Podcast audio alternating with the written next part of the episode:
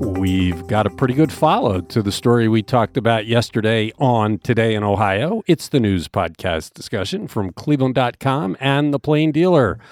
I'm Chris Quinn. I'm here with Lisa Garvin, Laura Johnston, and Layla Atassi. And the story we're talking about is the letters that were sent to the state in support of fracking in state parks, kind of preposterous, that were signed by people who say they did not send them.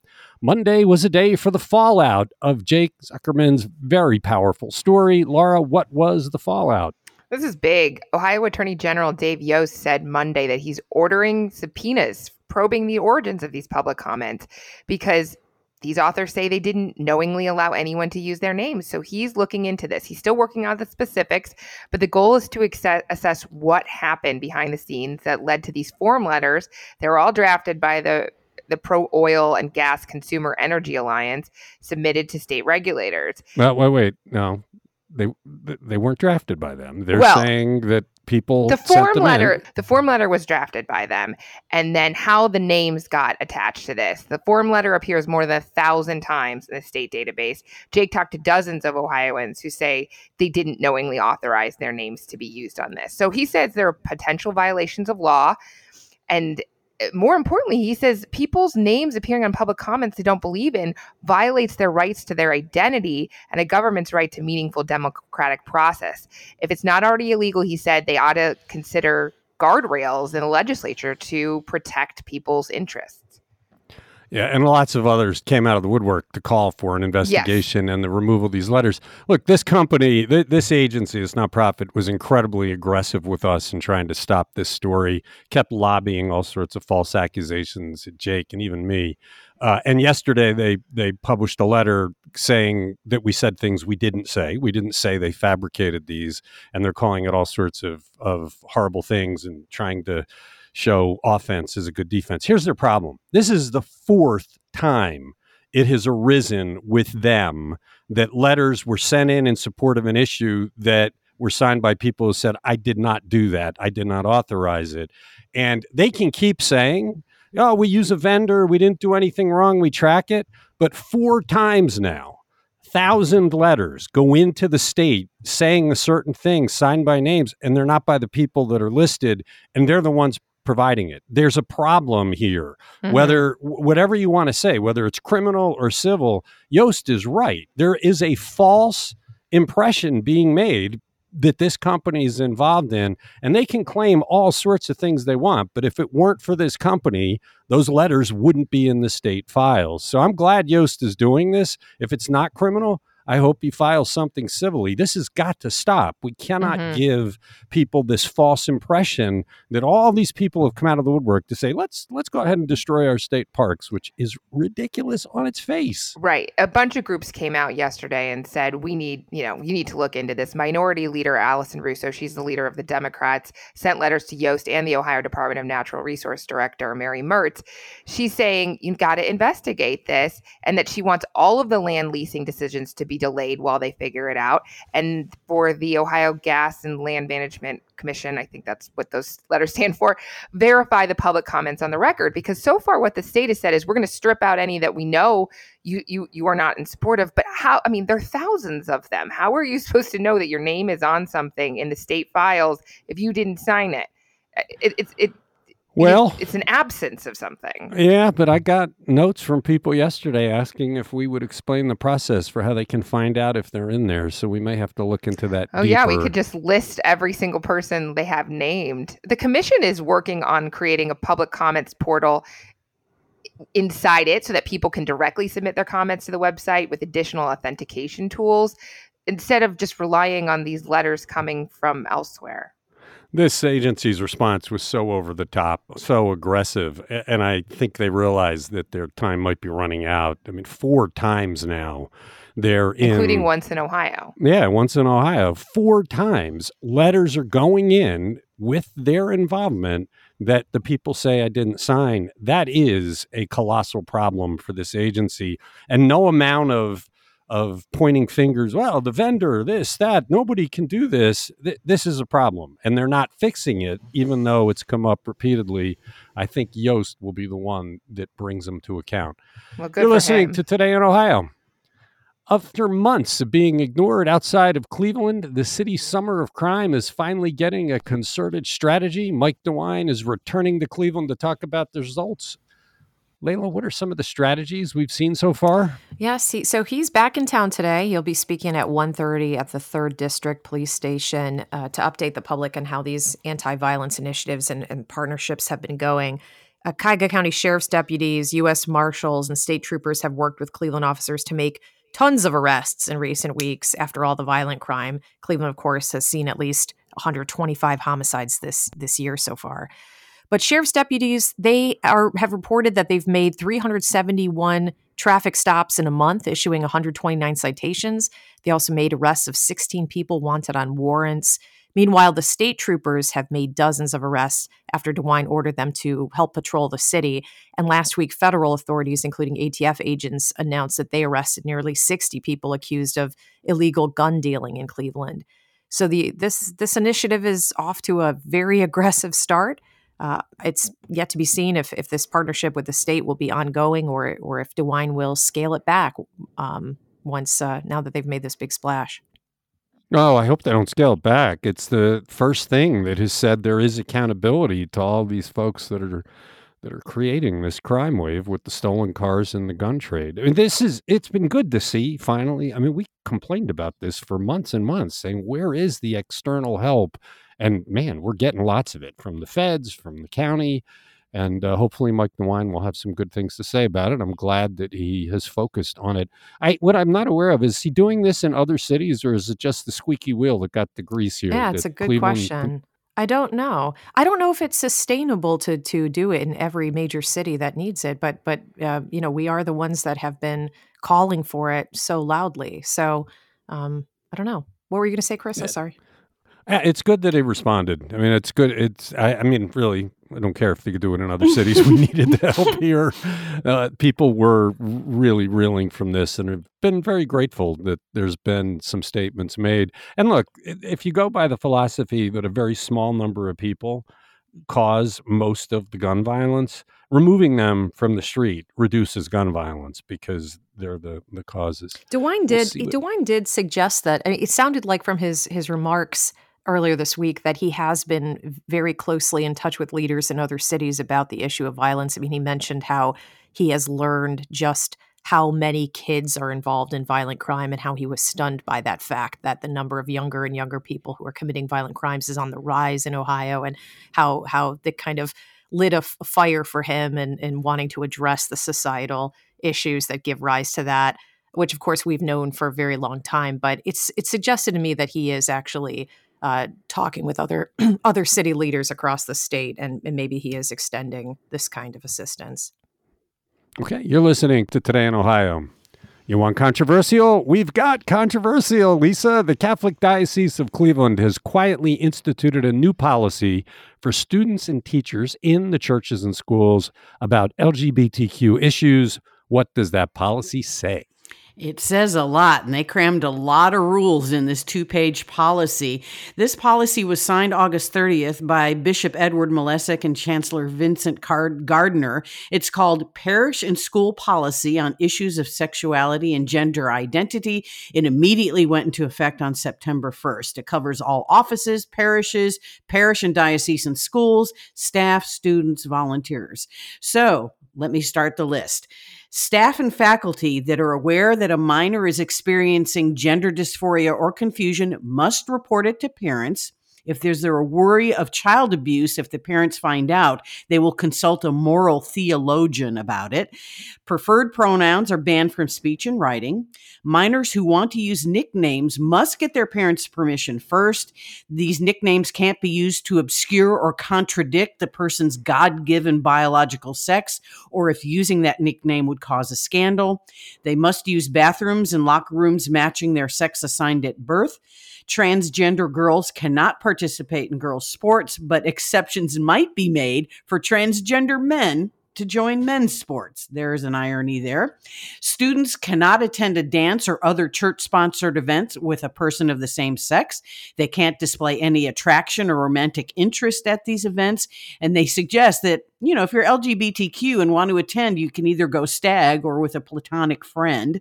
They ban displays of LGBTQ pride, flags, rainbow symbols, and so on that go against church teachings but they say that respectful discussion and debate over these issues is okay. Gender affirming healthcare, surgery, puberty blockers, and other things are prohibited. All health records must reflect their gender at birth. Um, so there you have it. There's a lot in that policy. And it was a very strong reaction. I've mentioned repeatedly that I send out a text message to a couple thousand people who subscribe about what we're thinking about. I did not send a text on this, but I got text messages back from those subscribers yesterday talking about this after the story popped up. And and it's fascinating because it's both sides. There are people that are saying doesn't a parent deserve to know what's going on with their kids? They're the ones that are responsible for the children. The children are not adults. They're not free to make all their decisions yet. The parents are the guardrails. What's wrong with a policy that keeps the parents in the know about what's going on? Then there's the other side saying that some parents are hugely intolerant. The psychological damage of rejection by parents over something like this is is long lasting and so there's a privacy concern um, and that's apart from all of the rules you just discussed, where you can't show anything. You can't. Right. The, the rainbow flag. I was. I, I mean, I get the the discord on on on the transgender issue, and I know people feel really strong about pronouns and everything, but like this goes really far this these this set of rules. Yeah, they made they closed all the loopholes it appears to me and they gave a statement to us uh, here at cleveland.com and the plain dealer saying that everyone is welcome to be part of the Catholic Church and they hope that this policy helps people to live more fully in the truth of their identity as a son or daughter of God made in his image. And also they said that parents who refuse to treat, you know, try their child's gender dysphoria or confusion is is that's inconsistent with their biological sex is not abuse. The, Pope recently blasted parts of the, the, Catholic leadership in America, saying that it's letting politics rule instead of the Christianity. And this is so strong. You, you wonder whether our bishop is part of what the Pope is talking about here. Uh, this this was kind of an iron fisted policy. And, and again, there, there, are people clearly on both sides. Laura, you mentioned the pronouns. I continue to hear from mm-hmm. people that are very uncomfortable with what has happened with the language. They just don't think that we all had a choice in that and suddenly it was thrust upon everybody and they're they're not comfortable with it even though it's it's becoming more of a fact of life so it, this is by no means an issue where there's a consensus. There, there are people who feel very strongly about it. Mm-hmm. Molly Walsh talked to a student that very much believes in this policy. She talked to people that are very much against this policy. Mm-hmm.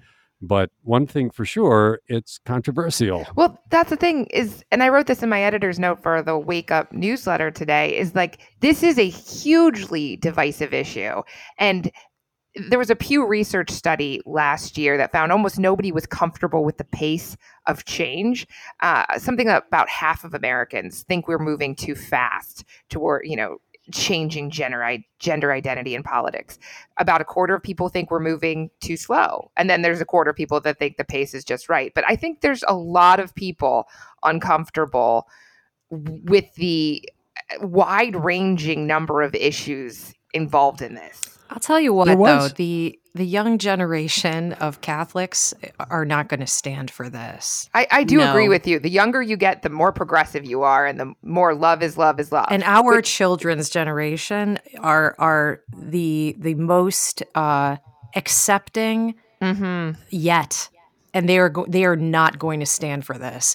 I, the, the number of kids in in my daughter's sixth grade class who consider themselves gender non-binary is stunning and and I, I, just I can't believe that the that the diocese would put themselves in this jackpot. They're they are going to alienate so many young people. The LGBTQ Center of Cleveland said 25% of high school students in the Cleveland area identify as LGBTQ. That's yeah, huge. That, but I don't know. I don't that, know if that's right. Is that real though? Or yeah, that, that, sounds high to me. It or, sounds high. Eh, but Layla, you had mentioned a while back that you you wondered whether because the LGBT community is so accepting of all, that kids who are uncomfortable in school gravitate to it because that's the one place they can go where they're accepted because you know kids in school are always filled with anxiety and i wonder if that plays into that higher than expected percentage. Well and i think mm-hmm. that the the gender the g of the lgbtq is probably a big part of that percentage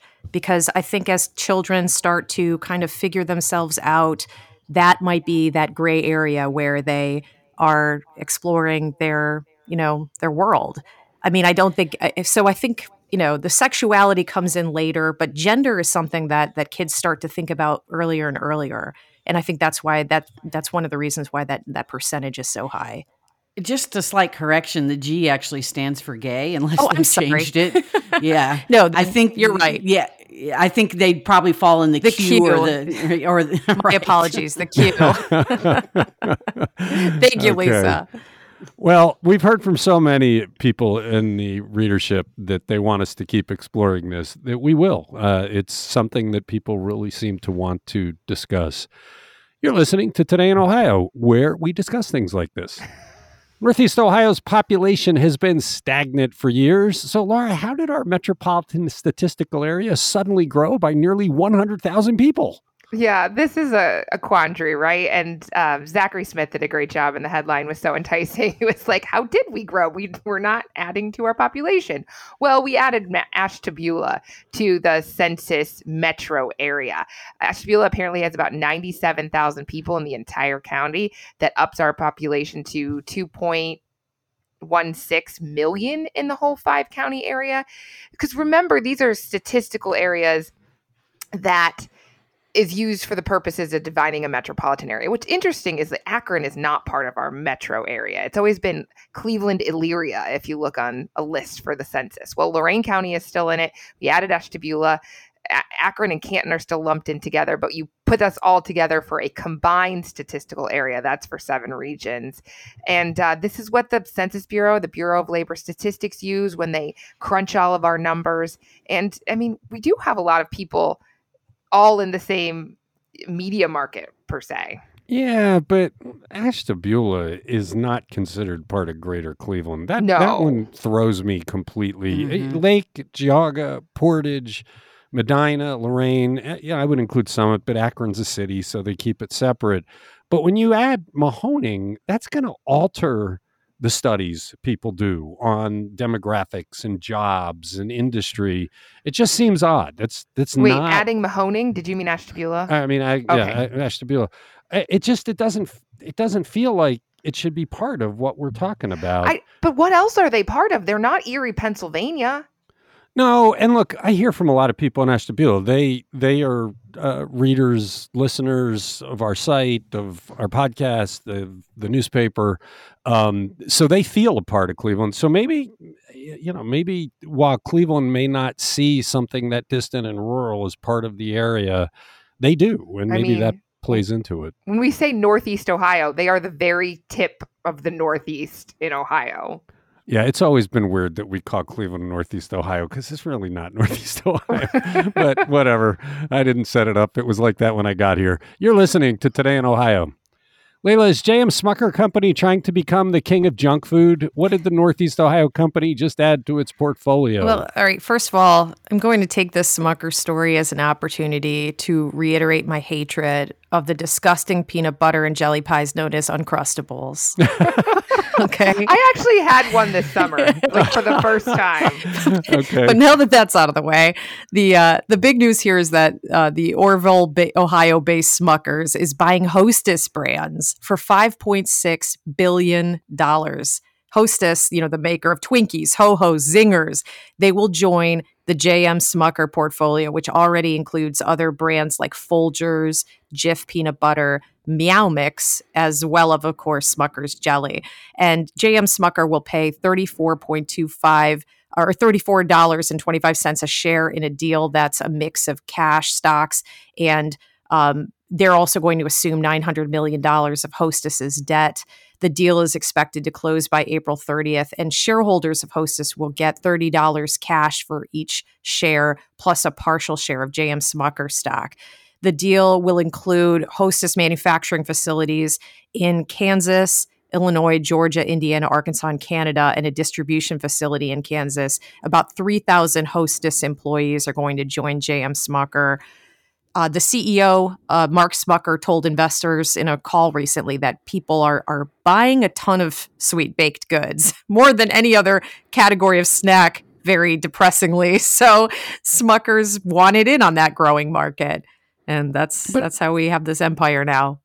But if you're going to eat that kind of food, is it really going to be a Twinkie? Or are you going to go for something that is delicious? When was the last time anybody on this podcast had a Twinkie? I had a ding dong recently. Really? Oh yeah, and there it was delicious. okay, okay then. I haven't had that I think since grammar school. Um, I can't eat that stuff because I'm a celiac, so that, that that's kind of an artificial all right. Well, if if people are buying them, it's cool that Smuckers has them. I I do remember the uncrustable conversation from probably two years ago, Layla. But it's good that that that hatred is still oh, there. Oh, gross! Remember over the summer uh, when I sent you guys that picture from the the ball field from Progressive Field? They had the oh. the popcorn, the peanuts, the Cracker Jack, and the Uncrustables. Right. So when I was in, I was in I was in Montreal this summer and we were wandering around the old port and somebody was handing them out free like try the uncrustable and that is when I tried mine because I was like yes it's free yes I'm hungry I will eat this and it wasn't was it frozen terrible. in the middle was it, it was not frozen no it, it I'm not going to say it was fresh, so but it was not frozen. Okay. Moving on. You're listening to Today in Ohio. The Cleveland Browns have their partner in a sports book. It's somebody that has been trying to be involved in a sports book since the beginning, but was shut out. Lisa, who is it?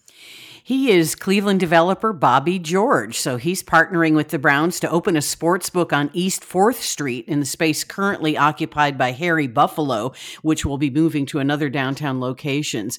This will be part of a new entertainment concept that George is creating around this. So the Browns betting partner Ballybet is also involved. So this new sports book would be called the Ballybet Sports Book. Uh, Browns and George had separate plans, each pursuing their own license for a sports book, but Cuyahoga County limited it to only five sports books. So we had the Browns, the Cavs, the Guardians, Jack Casino, and Jack Thistledown. They got the licenses. George was number six in line. Uh, there was an attempt to increase the number to seven, but that didn't make the state budget.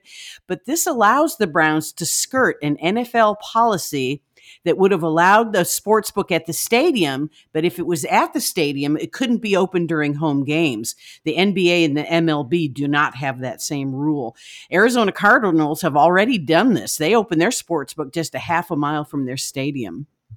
It's an odd rule for the NFL to say the teams can own these things, but you can't have them on the day of the game when everybody's in your stadium. I don't quite understand that rule. They don't have it for the other sports, but this is, I guess, their easy way out. So, what becomes of the Harry Buffalo that's going to be taken over for this? So, it's going to undergo a complete renovation, top to bottom. There aren't many details yet, but he did say it probably will, uh, you know, include a rooftop restaurant.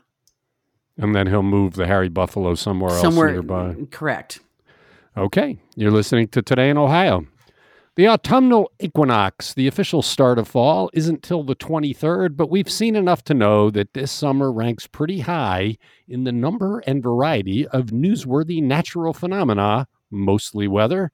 Laura, let's recap let's see, we had both a drought and flooding. So I would say that's an unusual summer. Plus a dozen tornadoes.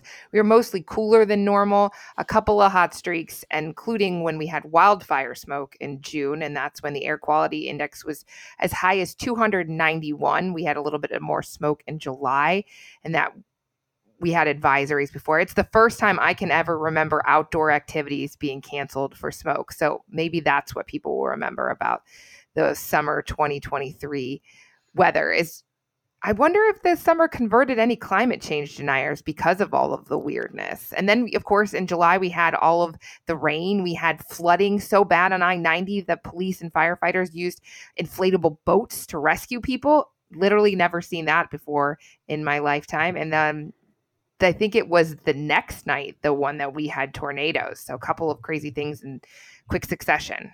And then the earthquake. Yeah, the earthquake. We all went searching for our pandemic masks, but this time to keep out the smoke, which yeah. the mm-hmm. stories made clear was very bad for us if you're outside. Very strange summer. You are listening to Today in Ohio. Remember the guy who was walking down the street during the riot in Cleveland following the George Floyd murder and lost his eye when he was shot for no reason with a beanbag? There was a video of this. He sued and now he is settling. Layla, what's his settlement? The county settled for $1.5 million with John T. Sanders. He was the, a photographer who was taking pictures of the May 30th, 2020 protests outside the Justice Center downtown Cleveland when the police clashed with protesters and the scene turned pretty violent. Sanders had earlier told Cleveland.com that he went to the Justice Center to take photos of graffiti and broken windows when a deputy tossed a chemical spray canister in his direction. And when he walked away, a deputy named Bruce Laurie fired beanbag rounds from 75 feet away, and one hit him in his left temple. That round exploded and sent pellets into his eyeball, and his eyeball had to be surgically removed. Sanders' attorneys commented on, on the obvious irony in this case that Sanders was there protesting unchecked police brutality when he ended up becoming a victim of it. According to the sheriff's department records, Deputy Laurie had no training for the weapon that he used that day when he fired out of that broken window. And he he fired wildly into the crowd and kept asking a fellow deputy for more rounds to fire. And from what we can tell, the deputy at the heart of this case is still employed with the county, which is kind of astonishing considering that the state's Bureau of Criminal Investigation has completed its investigation into the shooting, uh, though I don't think the findings of that have been released. Well, this was cruelty. If you if you see it, it's I mean, it, it, there was nothing this guy was doing to merit getting shot with the beanbag and you know, suffered the loss of his eye. It was it was one of the most horrible parts of that. We should remind people too. This was planned as a peaceful protest. There was an abject failure by the Cleveland Police Department to get the intelligence they should have to understand they should have staffed this thing. So as this protest moved to the courthouse, which was seriously understaffed, things got out of hand and there's a strong argument to be made that it was the law enforcement agencies that that triggered the violence, that things were peaceful before they became the aggressors. It was a very ugly day. You are listening to Today in Ohio. Former cop for University Hospitals was one of the many who entered the U.S. Capitol in the Donald Trump induced insurrection of 2021. Lisa, what is his penalty? Former UH police officer Saul Yamas was sentenced to three years probation, fined $2,500, has to pay $500 in restitution, and perform 120 hours of community service for his actions at the Capitol during January 6th. The prosecutors actually sought a, sought a two week jail sentence. They said his employment as a law enforcement officer should have been able to recognize that his presence at the Capitol was not welcome. Also sentenced was his girlfriend, Jordan Siemers. She's a former UH nursing assistant. Um, she now works at a nursing home, and she said in a statement to the judge that all my hard work vanished in the blink of an eye. Also sentenced their roommate, Ryan Swoope. Um, he pepper sprayed a Capitol police officer outside of the Capitol. And Yamas, in his letter to the federal judge, Trevor McFadden, he apologized for his mistaken judgment. He said he went to D.C. due to his interest in history and politics and wanted to get his girlfriend interested as well. He said, Our allegiance was not to Donald Trump that day, but to God and living by the word of God. but, you know, several area law enforcement officers and a Cuyahoga County Sheriff's deputy actually wrote letters praising Yamas as a caring police officer and coworker. Yeah, but he's a law enforcement officer. He knows he shouldn't have been in there. He knows what the rules are, and he broke them. He got off easy.